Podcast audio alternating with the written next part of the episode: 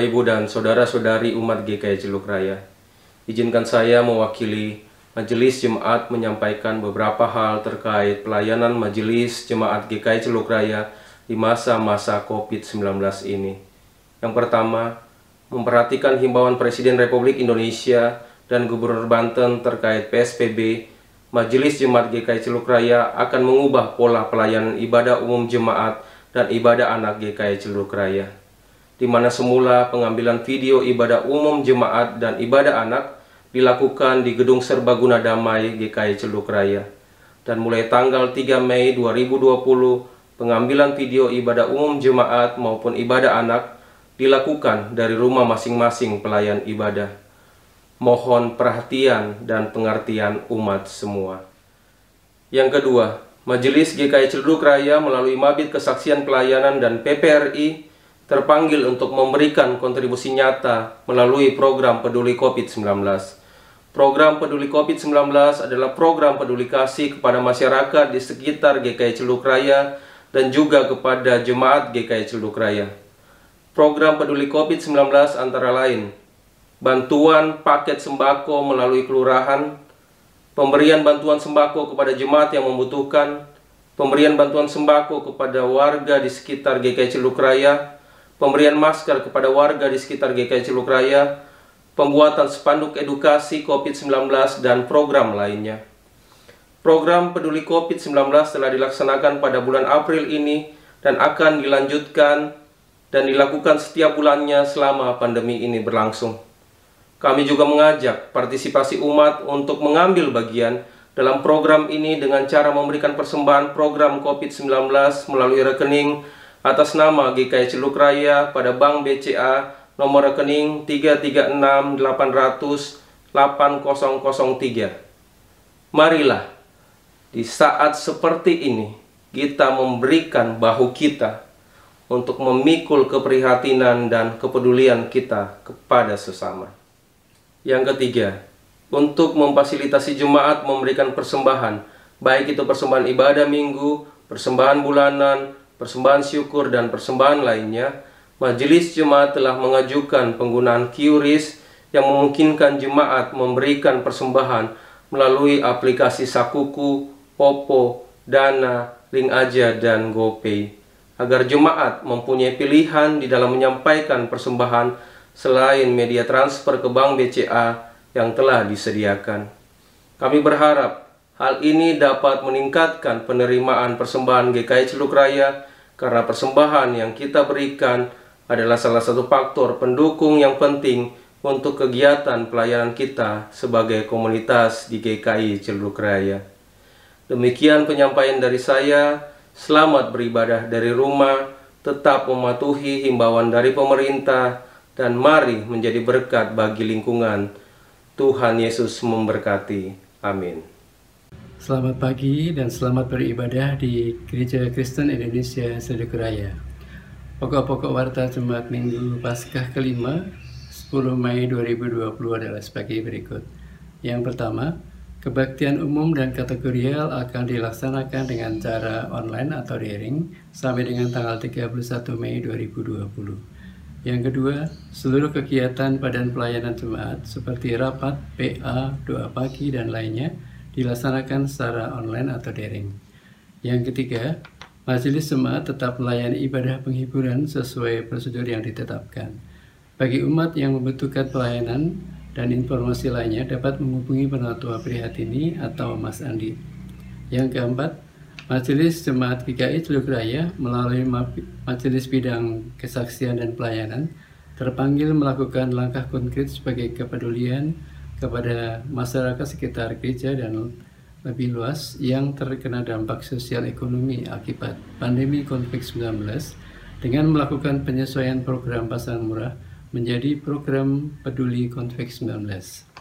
Yang kelima, persembahan jemaat dapat dilakukan dengan cara yang pertama, masukkan dalam amplop dan diberikan ke gereja ketika ibadah secara tatap muka sudah mulai aktif kembali.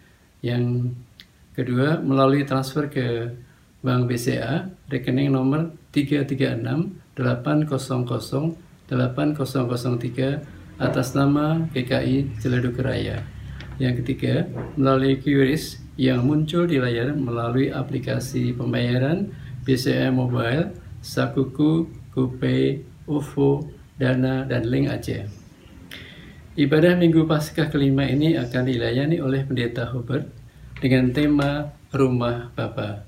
Mari jemaat yang kekasih kita bangkit berdiri dan kita akan muji nama Tuhan dari NKP 5 bait yang pertama sampai dengan kedua seluruh dunia hai nyanyikanlah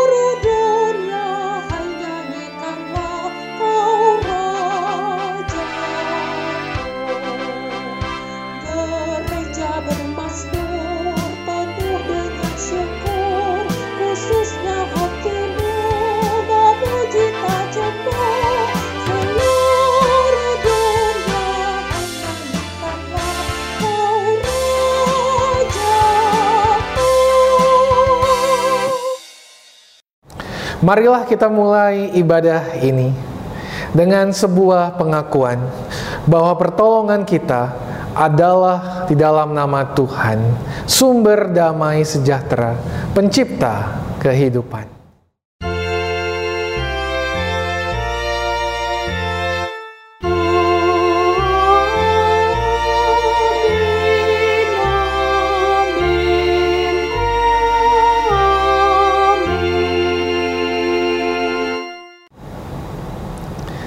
Kasih karunia dan damai sejahtera dari Allah Bapa, Anak, dan Roh Kudus menyertai saudara sekalian.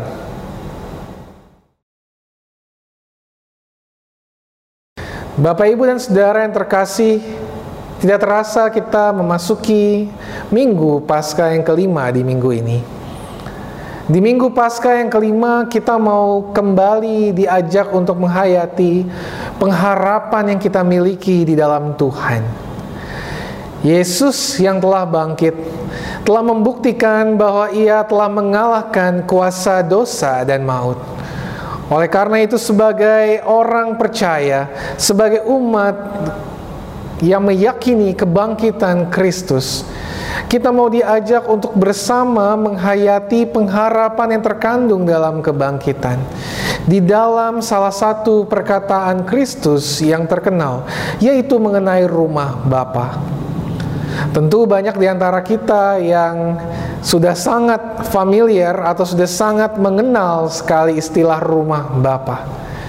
Akan tetapi bagaimana kita bisa menghayati makna rumah Bapa di dalam kehidupan kita sebagai umat yang meyakini kebangkitan Kristus.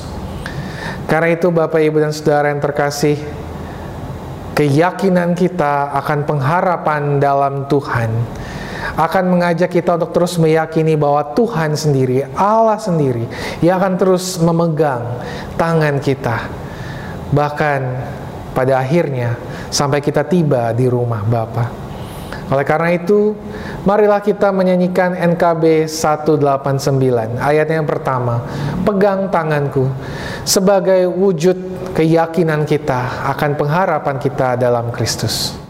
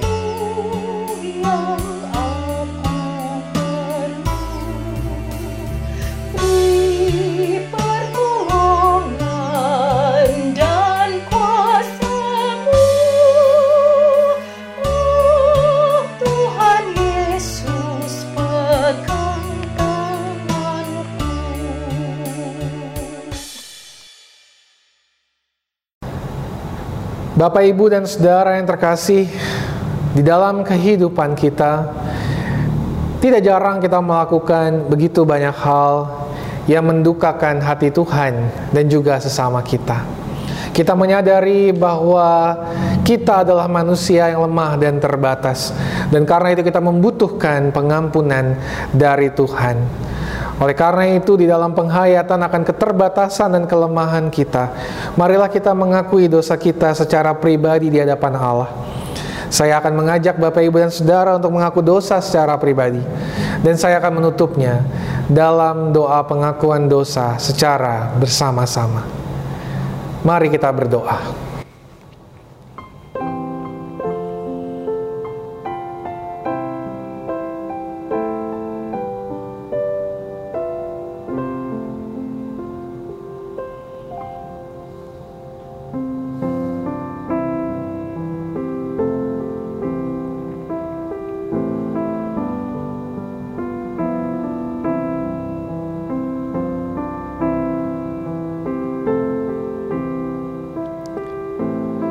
Ya Allah, kami menyadari betul bahwa dalam hidup kami, kami bukanlah manusia yang sempurna. Kami adalah manusia yang penuh dengan kelemahan dan kekurangan. Sebagai orang yang penuh dengan kesalahan dan kekurangan, kami mau menghadap Tuhan yang telah menebus kami dari kuasa dosa dan maut melalui kematian dan kebangkitan Tuhan kami Yesus Kristus. Oleh karena itu ya Tuhan, setiap kami yang mengakui dosa kami di hadapan Tuhan, Tuhan tiliklah kami, lihatlah kesungguhan kami. Dan kami hanya memohon dan berdoa, memohon pengampunan dari Tuhan. Dan karena kami berdoa di dalam nama Tuhan kami Yesus Kristus, Juru Selamat dan Penebus kami. Amin.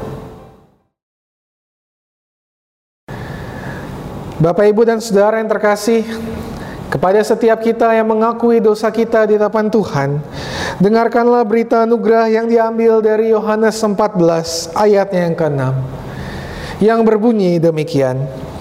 Kata Yesus kepadanya, Akulah jalan dan kebenaran dan hidup. Tidak ada seorang pun yang datang kepada Bapa kalau tidak melalui aku. Demikianlah berita anugerah dari Tuhan hiduplah dalam anugerahnya. Tuhan telah mengampuni dan mempersatukan kita. Oleh karena itu, marilah kita hidup dalam damai dan pengampunan. Damai Tuhan besertamu.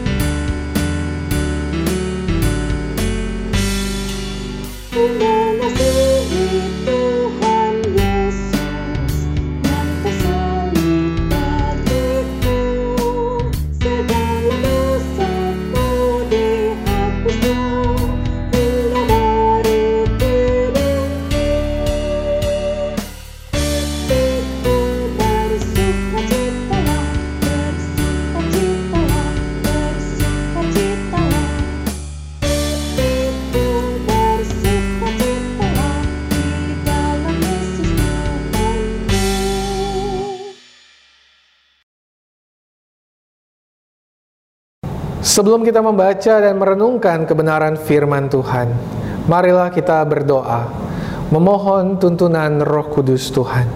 Mari kita berdoa. Ya Allah, sebagai pengikutmu, kami adalah manusia yang membutuhkan tuntunanmu. Sang Gembala Agung kami, Guru kami, yang adalah jalan dan hidup di dalam kehidupan iman kami. Karena itu ketika kami membaca dan merenungkan kebenaran firman Tuhan, kiranya roh kudus Tuhan memperlengkapi dan memampukan kami untuk mengerti apa yang menjadi kehendak Tuhan dalam hidup kami. Sehingga sebagai pengikut Kristus, kami dapat terus berjalan dan menjalani kehidupan kami di dalam tuntunan Guru dan Tuhan dan Gembala kami. Kami berdoa dan menyerahkan seluruh rangkaian pembacaan dan perenungan firman Tuhan dalam tangan pengasihan Tuhan.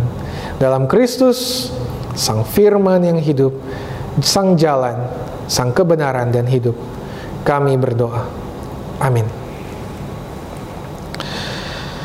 Bapak, Ibu, dan Saudara yang terkasih, pembacaan Injil diambil dari Injil Tuhan kita Yesus Kristus. Dari Yohanes pasalnya yang ke-14 ayat yang pertama sampai ayatnya yang ke-14. Yohanes 14 ayat yang pertama sampai ayatnya yang ke-14. Janganlah gelisah hatimu. Percayalah kepada Allah Percayalah juga kepadaku Di rumah Bapakku banyak tempat tinggal jika tidak demikian, tentu aku mengatakannya kepadamu. Sebab aku pergi ke situ untuk menyediakan tempat bagimu. Dan apabila aku telah pergi ke situ dan telah menyediakan tempat bagimu, aku akan datang kembali dan membawa kamu ke tempatku, supaya di tempat di mana aku berada, kamu pun berada. Dan ke mana aku pergi, kamu tahu jalan ke situ. Kata Thomas kepadanya, Tuhan kami tidak tahu ke mana engkau pergi. Jadi bagaimana kami tahu jalan ke situ? Kata Yesus kepadanya, Akulah jalan dan kebenaran dan hidup. Tidak ada seorang pun yang datang kepada Bapa kalau tidak melalui aku. Sekiranya kamu mengenal aku, pasti kamu juga mengenal Bapakku. Sekarang ini kamu mengenal dia dan kamu telah melihat dia. Kata Filipus kepadanya, Tuhan tunjukkanlah Bapa itu kepada kami. Itu sudah cukup bagi kami. Kata Yesus kepadanya, telah sekian lama aku bersama-sama kamu, Filipus, namun engkau tidak mengenal aku. Barang siapa telah melihat aku, ia telah melihat Bapa. Bagaimana engkau berkata, tunjukkanlah Bapa itu kepada kami. Tidak percayakah engkau bahwa aku dalam Bapa dan Bapa di dalam aku? Apa yang aku katakan kepadamu, tidak aku katakan dari diriku sendiri, tetapi Bapa yang diam di dalam aku. Dialah yang melakukan pekerjaannya. Percayalah kepadaku bahwa aku di dalam Bapa dan Bapa di dalam aku, atau setidak-tidaknya percayalah karena pekerjaan-pekerjaan itu sendiri. Aku berkata kepadamu sesungguhnya barang siapa percaya kepadaku, ia akan melakukan juga pekerjaan-pekerjaan yang aku lakukan, bahkan pekerjaan-pekerjaan yang lebih besar daripada itu. Sebab aku pergi kepada Bapa. Dan apa juga yang kamu minta dalam namaku, aku akan melakukannya, supaya Bapa dipermuliakan di dalam anak. Jika kamu meminta sesuatu kepadaku dalam namaku, aku akan melakukannya. Demikianlah Injil Tuhan kita Yesus Kristus. Berbahagialah mereka yang mendengarkan firman Allah dan yang memeliharanya. Haleluya.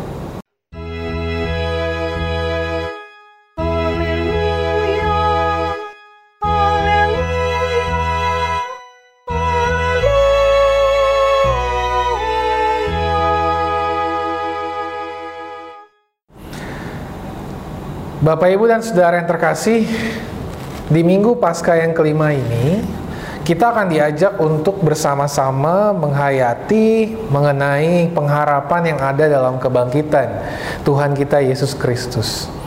Dan salah satu perkataan Yesus yang cukup terkenal mengenai uh, karya uh, kebangkitannya yang adalah pengharapan bagi setiap umat yang percaya kepadanya adalah mengenai rumah Bapa yang dibahas di dalam Yohanes 14. Nah, Bapak Ibu dan Saudara yang terkasih kalau bicara mengenai rumah Bapa, maka uh, kita mungkin di dalam pemikiran kita, di dalam pemahaman kita, kita mungkin terpikir mengenai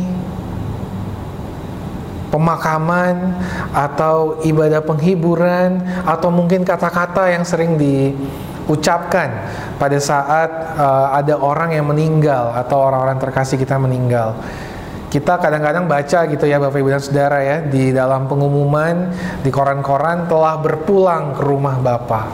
Telah kembali ke rumah Bapak Nah, kalau Bapak Ibu dan Saudara uh, menangkap kesan dari rumah Bapak itu, mungkin Bapak Ibu dan Saudara akan memikirkan mengenai kembali ke rumah Bapak adalah kembali ke sorga.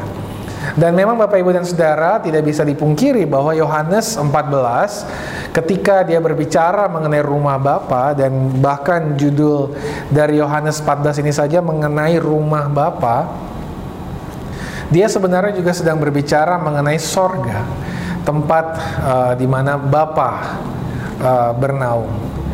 Karena itu ketika kita ditanyakan mengenai rumah Bapa, mungkin seperti gambar yang saya tampilkan ini, Bapak Ibu dan Saudara akan terpikirkan mengenai kerajaan Allah, mengenai tempat Allah itu seperti istana di mana Allah memerintah dalamnya dan begitu indah, jauh dari permasalahan, sangat uh, megah, penuh dengan kemuliaan dan lain sebagainya.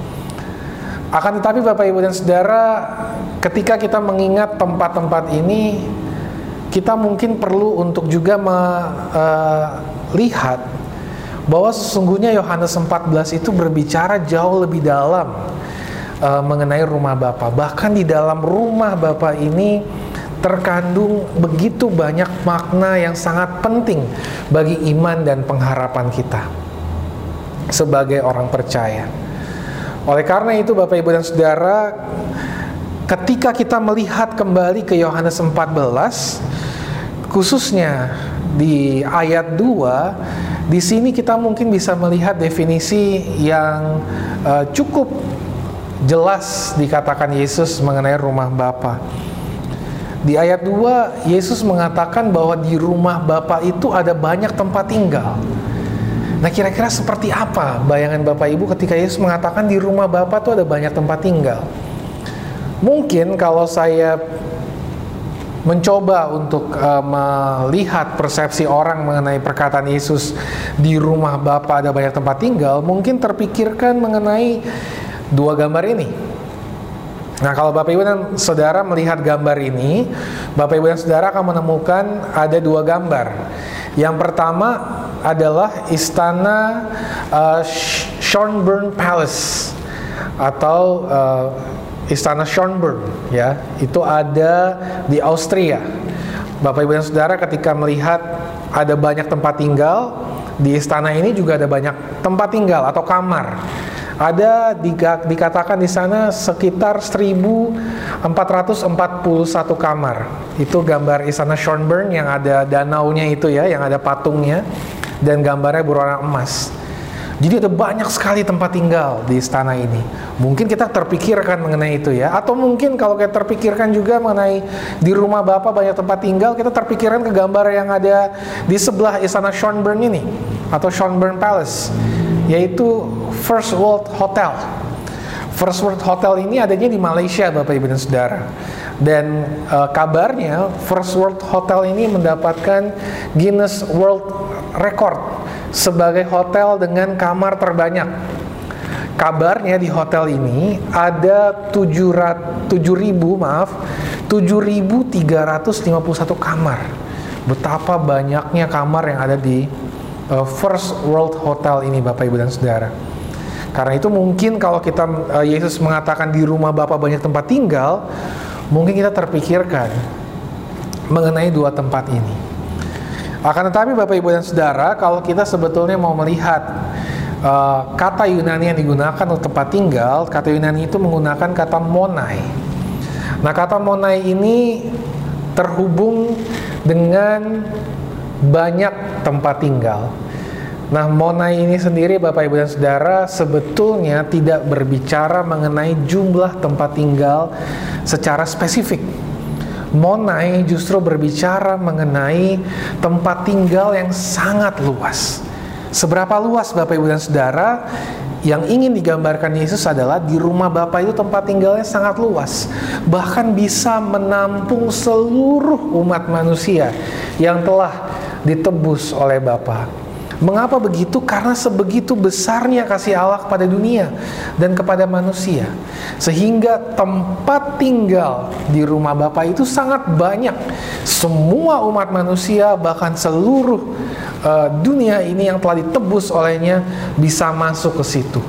Karena begitu luasnya uh, rumah Bapa ini, seluas hati dan kasih Allah kepada manusia. Oleh karena itu Bapak Ibu dan Saudara, uh, ketika kita berbicara mengenai rumah Bapa, maka sangat jelas dikatakan di Yohanes 14, gambaran rumah Bapa itu adalah gambaran mengenai cinta kasih Allah yang begitu luas. Tidak berbicara berapa jumlahnya. Yang jelas adalah rumah Bapa itu sangat luas sehingga semua manusia bahkan seluruh dunia yang telah ditebus olehnya bisa ada di sana karena begitu besarnya kasih Allah kepada dunia.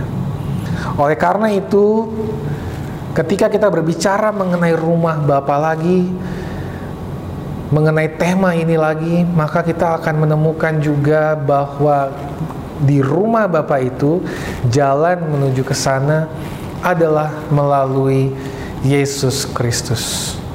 Dan kalau kita berbicara mengenai jalan, Yesus sebagai jalan, maka perkataan dalam Yohanes 14 ayat 6 sangat terkenal bagi kita. Yohanes 14 ayat 6 mengatakan, Akulah jalan, kebenaran, dan hidup. Tidak ada seorang pun yang datang kepada Bapa kalau tidak melalui aku.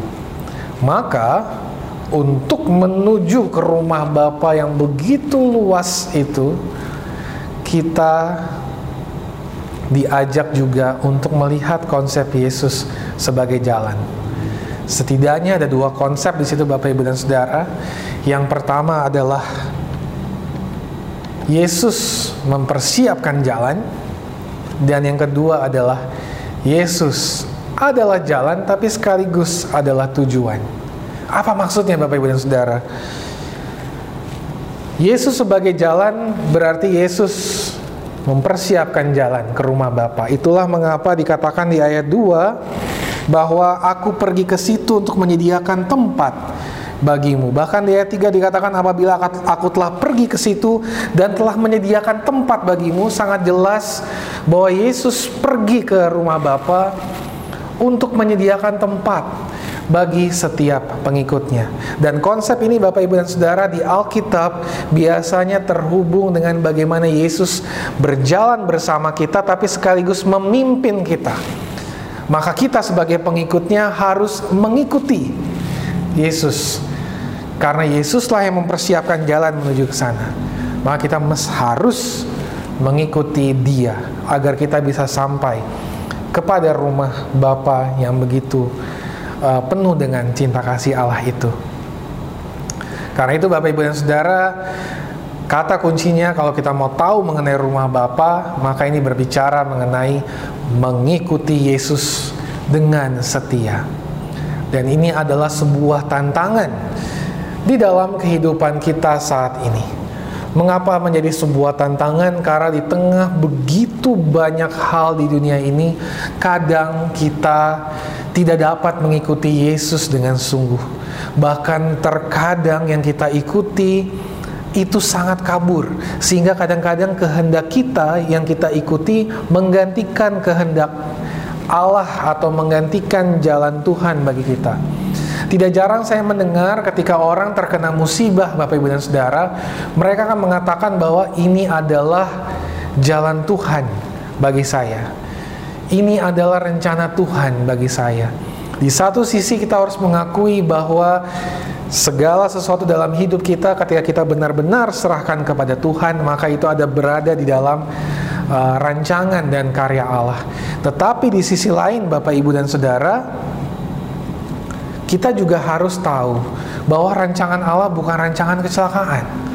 Sehingga ketika ada sebuah masalah atau pergumulan dalam hidup kita, bisa jadi itu bukan karena rancangan Allah, tetapi itu karena kita mengikuti kehendak kita yang kemudian dilabeli kehendak Allah. Banyak orang yang melakukan dosa, jatuh dalam dosa, melakukan tindakan-tindakan kemudian mengatakan ini sudah rencana Tuhan bagi saya. Sehingga kadang-kadang kalau ada masalah Contohnya ya, kalau ada masalah dalam rumah tangga, kadang-kadang ada orang yang mengatakan masalah di rumah tangga saya ini karena rencana Allah bagi saya. Di satu sisi ada hal yang benar ketika kita serahkan kepada Tuhan tadi, tetapi di sisi lain jangan-jangan itu adalah kehendak kita sendiri yang menyebabkan masalah itu datang ke dalam kehidupan kita maupun dalam kehidupan rumah tangga kita Bapak Ibu dan Saudara. Karena itu kadang ini menjadi sangat blur. Bahkan puncaknya saya sering sekali mendengar ketika uh, apa orang-orang kemudian uh, mendapatkan masalah di rumah tangganya, mereka kemudian selalu mengatasnamakan kehendak Tuhan, kehendak Tuhan, kehendak Tuhan. Tunggu dulu Bapak Ibu dan Saudara. Jangan-jangan masalah itu datang bukan karena kehendak Tuhan, tetapi karena kita tidak mau mengikuti kehendak Tuhan, karena kesalahan kita sendiri sehingga masalah kemudian datang di dalam kehidupan kita. Kalau akhirnya kita terkena pergumulan dan lain sebagainya, maka kita perlu memikirkan dengan baik terkait hal tersebut sehingga tantangan mengikuti Tuhan betul-betul sebuah tantangan. Hati-hati, jangan-jangan kita mengatasnamakan Tuhan atas keinginan kita. Hati-hati sekali Bapak Ibu Saudara dan ini menjadi sebuah uh, pergumulan yang tentu tidak mudah bagi kita semua dalam kehidupan ini. Karena itu Bapak Ibu dan Saudara, Yesus mempersiapkan jalan kepada rumah Bapa yang penuh kasih. Maka rancangannya adalah rancangan cinta kasih. Maka seharusnya yang kita ikuti dan kita yakini dalam hidup kita adalah rancangan Allah sendiri yang penuh dengan cinta kasih di dalam hidup kita dan itu yang harus terus kita ikuti seberat apa pun ketika kita mau mencoba untuk mengikuti kehendak Allah yang penuh kasih itu, yakinlah akan ada cinta kasih dari Bapa yang dapat kita rasakan bagi hidup kita maupun juga bagi keluarga kita. Maka Bapak Ibu dan Saudara itu adalah poin yang pertama yang ingin saya bagikan. Maka kalau kita berbicara mengenai rumah Bapa dan Yesus sebagai jalan ke sana, kita juga perlu mengingat Yohanes 14 ayat 6 bahwa Yesus memang adalah jalan menuju Bapa, tetapi juga ia adalah tujuannya. Mengapa demikian? Karena di Injil Yohanes kita akan sangat banyak menemukan bagaimana Yesus dan Bapa itu berada dalam ikatan kasih yang sangat dekat. Bahkan dikatakan uh, oleh Yesus Ketika ia mengatakan ia adalah jalan dan kebenaran dan hidup, maka tidak ada seorang pun datang kepada Bapa kalau tidak melalui Yesus. Maka dia melanjutkannya dengan mengatakan sekiranya kau mengenal aku, kamu juga mengenal Bapakku. Ketika Filipus mengatakan kepada di ayat 8, Tuhan tunjukkanlah Bapa itu kepada kami. Itu sudah cukup bagi kami. Maka Yesus berkata kepadanya, setelah, setelah sekian lama kau bersama-sama dengan aku, barang siapa telah melihat aku, maka ia telah melihat Bapa. Begitu dekatnya Yesus dengan Bapa hubungannya, hubungan yang tak terpisahkan ini.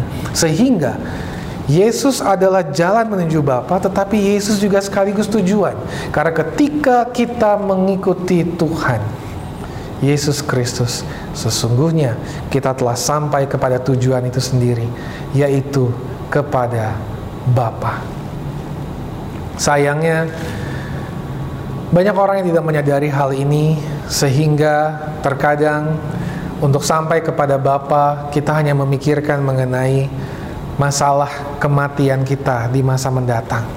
Padahal Bapak Ibu dan Saudara, sesungguhnya ketika kita dalam hidup kita sehari-hari kita mengikuti Tuhan, sebenarnya kita sudah sampai kepada Bapa.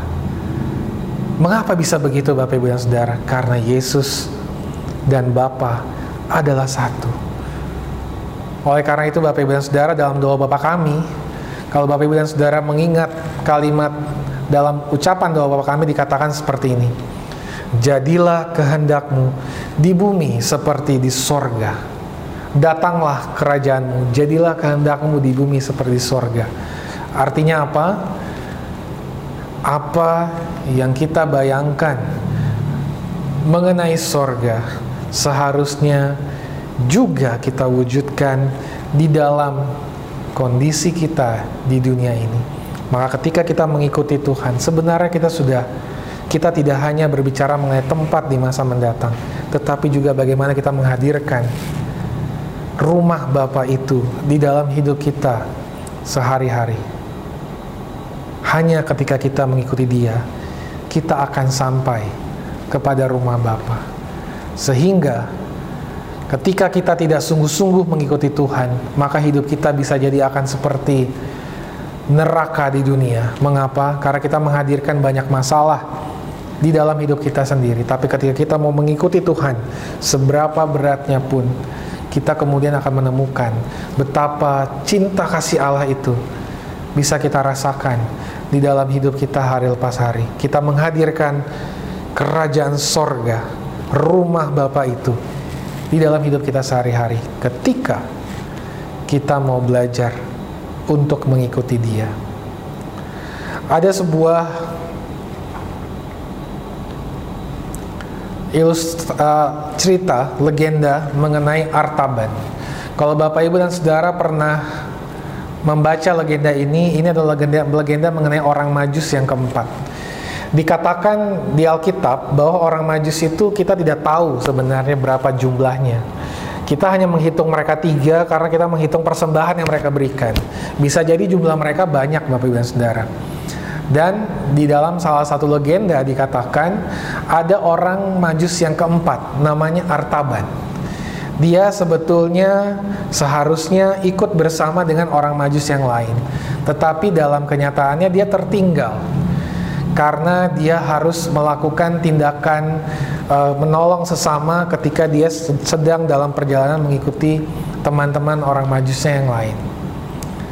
Yang menarik adalah Bapak Ibu dan Saudara, Artaban itu selalu terhalang untuk bisa menemui Yesus yang baru lahir karena ia harus menolong orang-orang yang sedang kesusahan di sekitarnya. Dia banyak bawa banyak sekali harta, benda untuk Yesus. Tetapi ketika dia dalam perjalanan menuju ke Bethlehem untuk menemui Yesus, dia terhalang perjalanannya karena dia harus menolong orang yang sedang uh, susah di dalam perjalanan itu. Kemudian ia pun memberikan harta benda itu. Ketika ia sampai di Bethlehem, ternyata Yesus dan Maria dan Yesus sudah mengungsi ke Mesir. Akhirnya ia pun mencoba untuk mengejar ke Mesir, tetapi kemudian ia menemui kembali orang yang kesusahan, sehingga ia tidak bisa mengikuti Yesus sampai ke Mesir. Singkat cerita adalah sampai akhirnya Yesus dewasa dan sampai masa penyaliban Yesus, Artaban tidak sempat menemui Yesus. Mengapa tidak sempat? Karena terus-menerus ia temukan orang-orang yang susah. Bahkan ketika ia hendak menemui Yesus yang sedang tersalib itu, hanya tinggal satu harta yang ia bawa.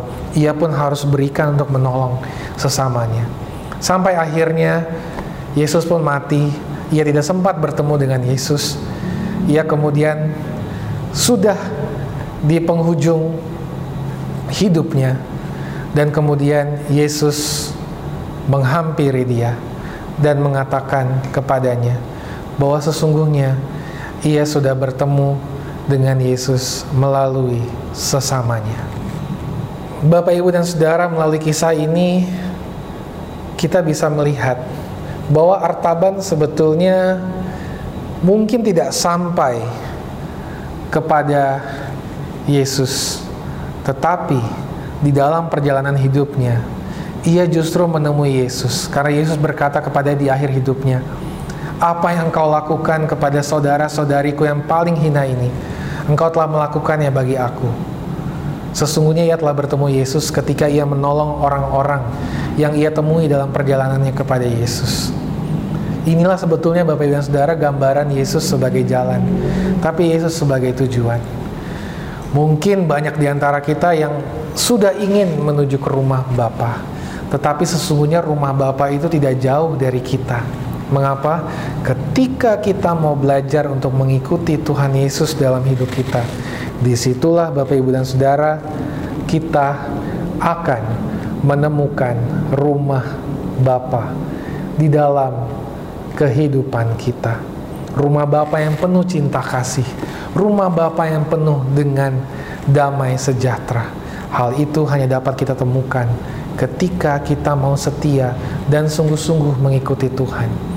Surga bukan hanya berbicara mengenai apa yang nanti kita akan dapatkan, surga bukan berbicara sekedar mengenai tempat di masa de depan, tapi surga berbicara mengenai kita saat ini.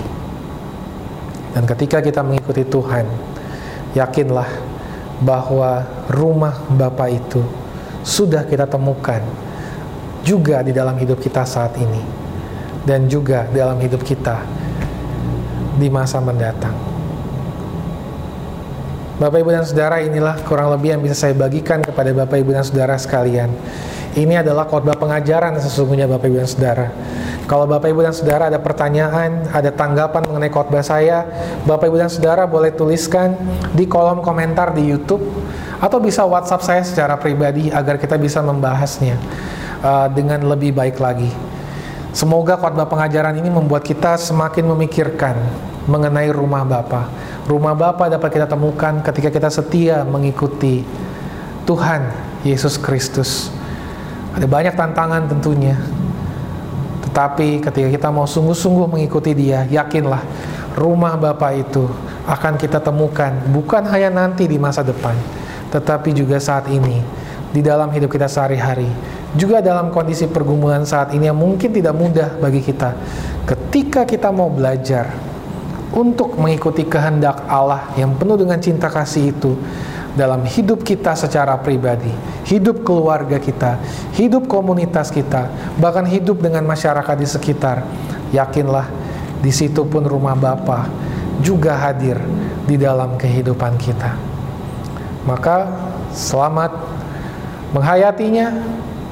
Mari kita berdiskusi juga di kolom komentar YouTube atau dalam WhatsApp-WhatsApp pribadi kepada saya maupun WhatsApp grup di keluarga Cira atau dalam berbagai hal lainnya sehingga kita dapat memperkaya pemahaman kita mengenai rumah Bapa. Tuhan memberkati kita semua. Amin.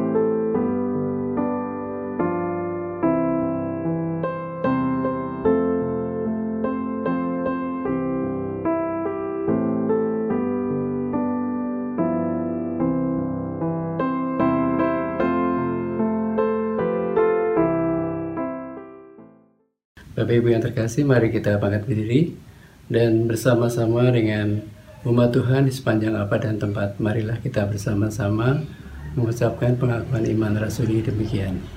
Aku percaya kepada Allah, Bapa yang Maha Kuasa, Khalik langit dan bumi, dan kepada Yesus Kristus, anaknya yang tunggal Tuhan kita, yang dikandung daripada roh kudus, lahir dari anak darah Maria, yang berita sengsara di bawah pemerintahan Pontius Pilatus, disalibkan, mati dan dikuburkan, turun ke dalam kerajaan maut.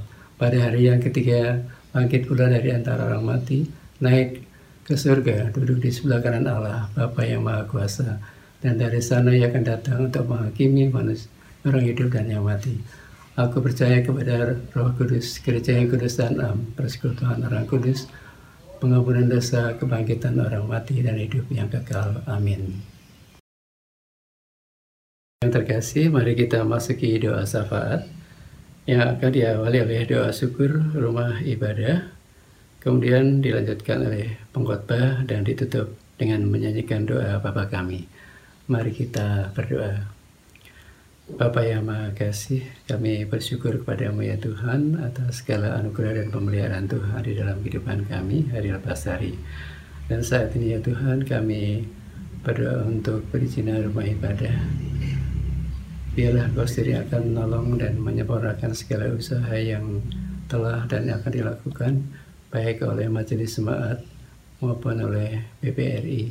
Dan biarlah Engkau yang akan menolong dan memberkati setiap kami yang terus menerus secara langsung maupun tidak langsung melakukan segala usaha-usaha ini baik melalui sosialisasi dengan masyarakat sekitar maupun kegiatan-kegiatan yang melibatkan masyarakat di sekitar kami.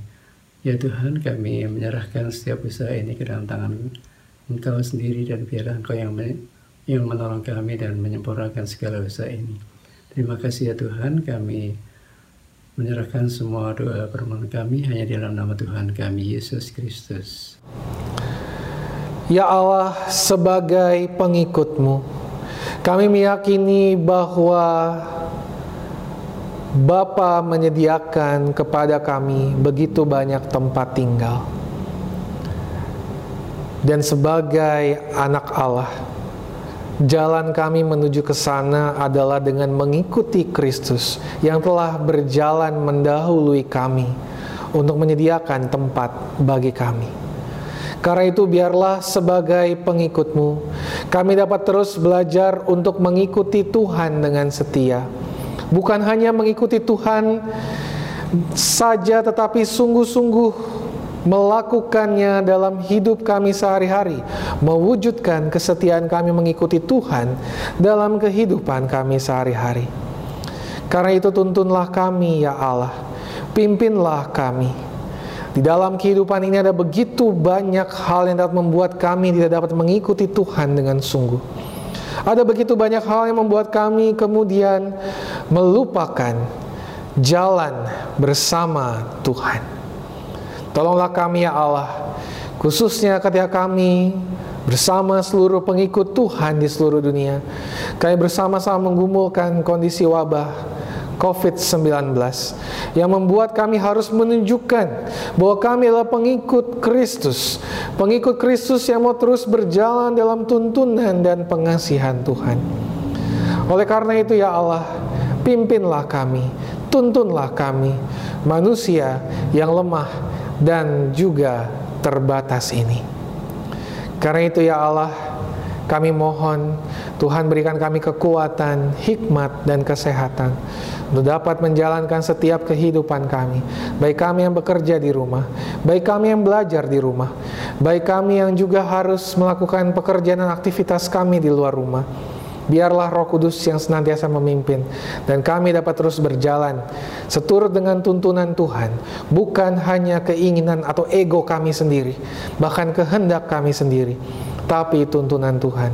Karena kami sedang berjalan menuju ke rumah Bapa, bukan ke tempat yang lain.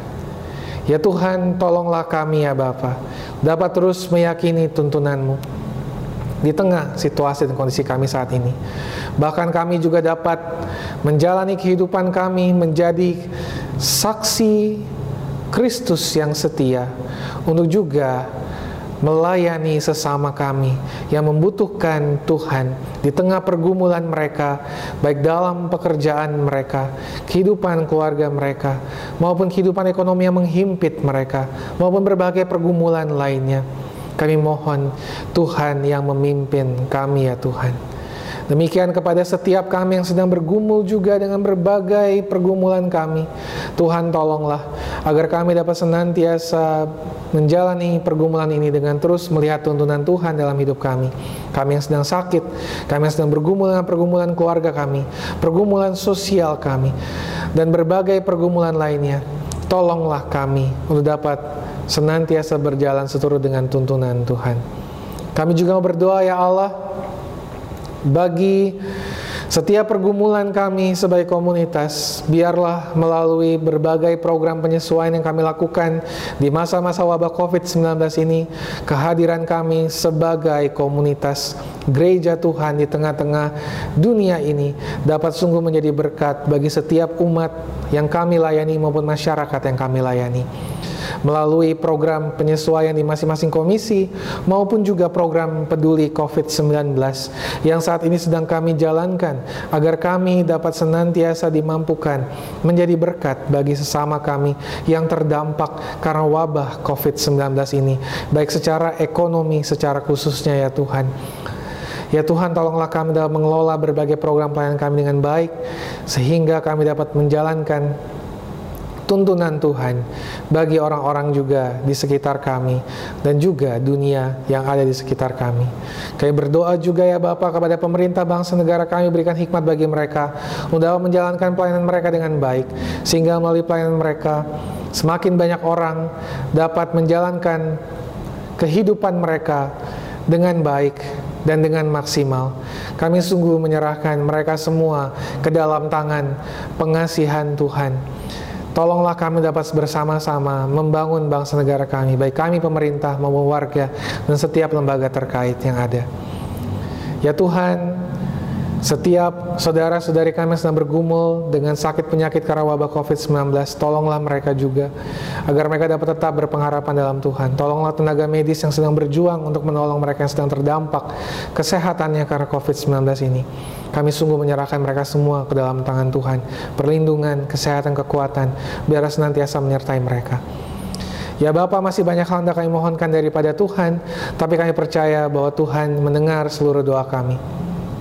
Dan kiranya Tuhan sendiri yang menjawab seluruh doa kami seturut dengan kehendak Tuhan. Karena kami berdoa dalam nama Tuhan kami Yesus Kristus yang mengajar kami berdoa Bapa kami.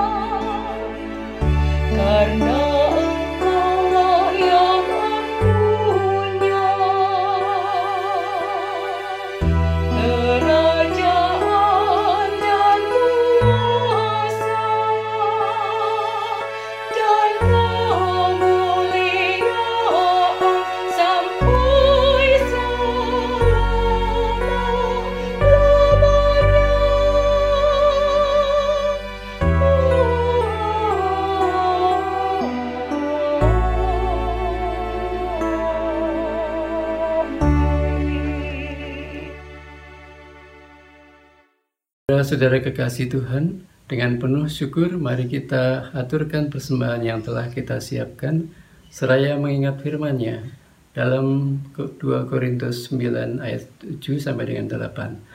Hendaklah masing-masing memberikan menurut kerelaan hatinya, jangan dengan sedih hati atau karena paksaan, sebab Allah mengasihi orang yang memberi dengan sukacita. Dan Allah sanggup melimpahkan segala kasih karunia kepada kamu, supaya kamu senantiasa berkecukupan di dalam segala sesuatu dan malah berkelebihan di dalam segala kebajikan. Persembahan jemaat dapat dilakukan dengan cara yang pertama, masukkan dalam amplop dan diberikan ke gereja ketika sudah aktif kembali. Yang kedua, melalui transfer ke Bank BCA, rekening nomor 336 800 8003 atas nama GKI Celeduk Raya. Yang ketiga, melalui QRIS yang muncul di layar melalui aplikasi pembayaran BCA Mobile, Sakuku, GoPay, OVO, Dana, dan Link aja. Bapak Ibu yang terkasih, mari kita bangkit berdiri dan bersama-sama masuki doa persembahan. Mari kita berdoa. Ya Allah Bapa kami yang bertahta dalam kerajaan surga yang mulia, kami bersyukur kepadamu ya Tuhan, pada hari ini kami boleh membawa persembahan kami, itu semua oleh karena berkat-berkat yang boleh kami terima sepanjang hidup kami. Dan kiranya ya Tuhan melalui persembahan ini boleh menjadi berkat bagi sesama kami melalui pertolongan dan anugerah Tuhan yang terlaksana melalui hikmat dan marifat yang kau berikan kepada majelis jemaat yang akan mengelola persembahan ini. Terima kasih Bapak di surga, terimalah persembahan kami dan kuduskanlah. Dan biarlah hanya nama Tuhan dikuduskan dan dimuliakan. Terima kasih Bapak, inilah doa kami yang jauh dari kesempurnaan yang kami alaskan hanya di dalam nama Tuhan kami, Yesus Kristus. Amin.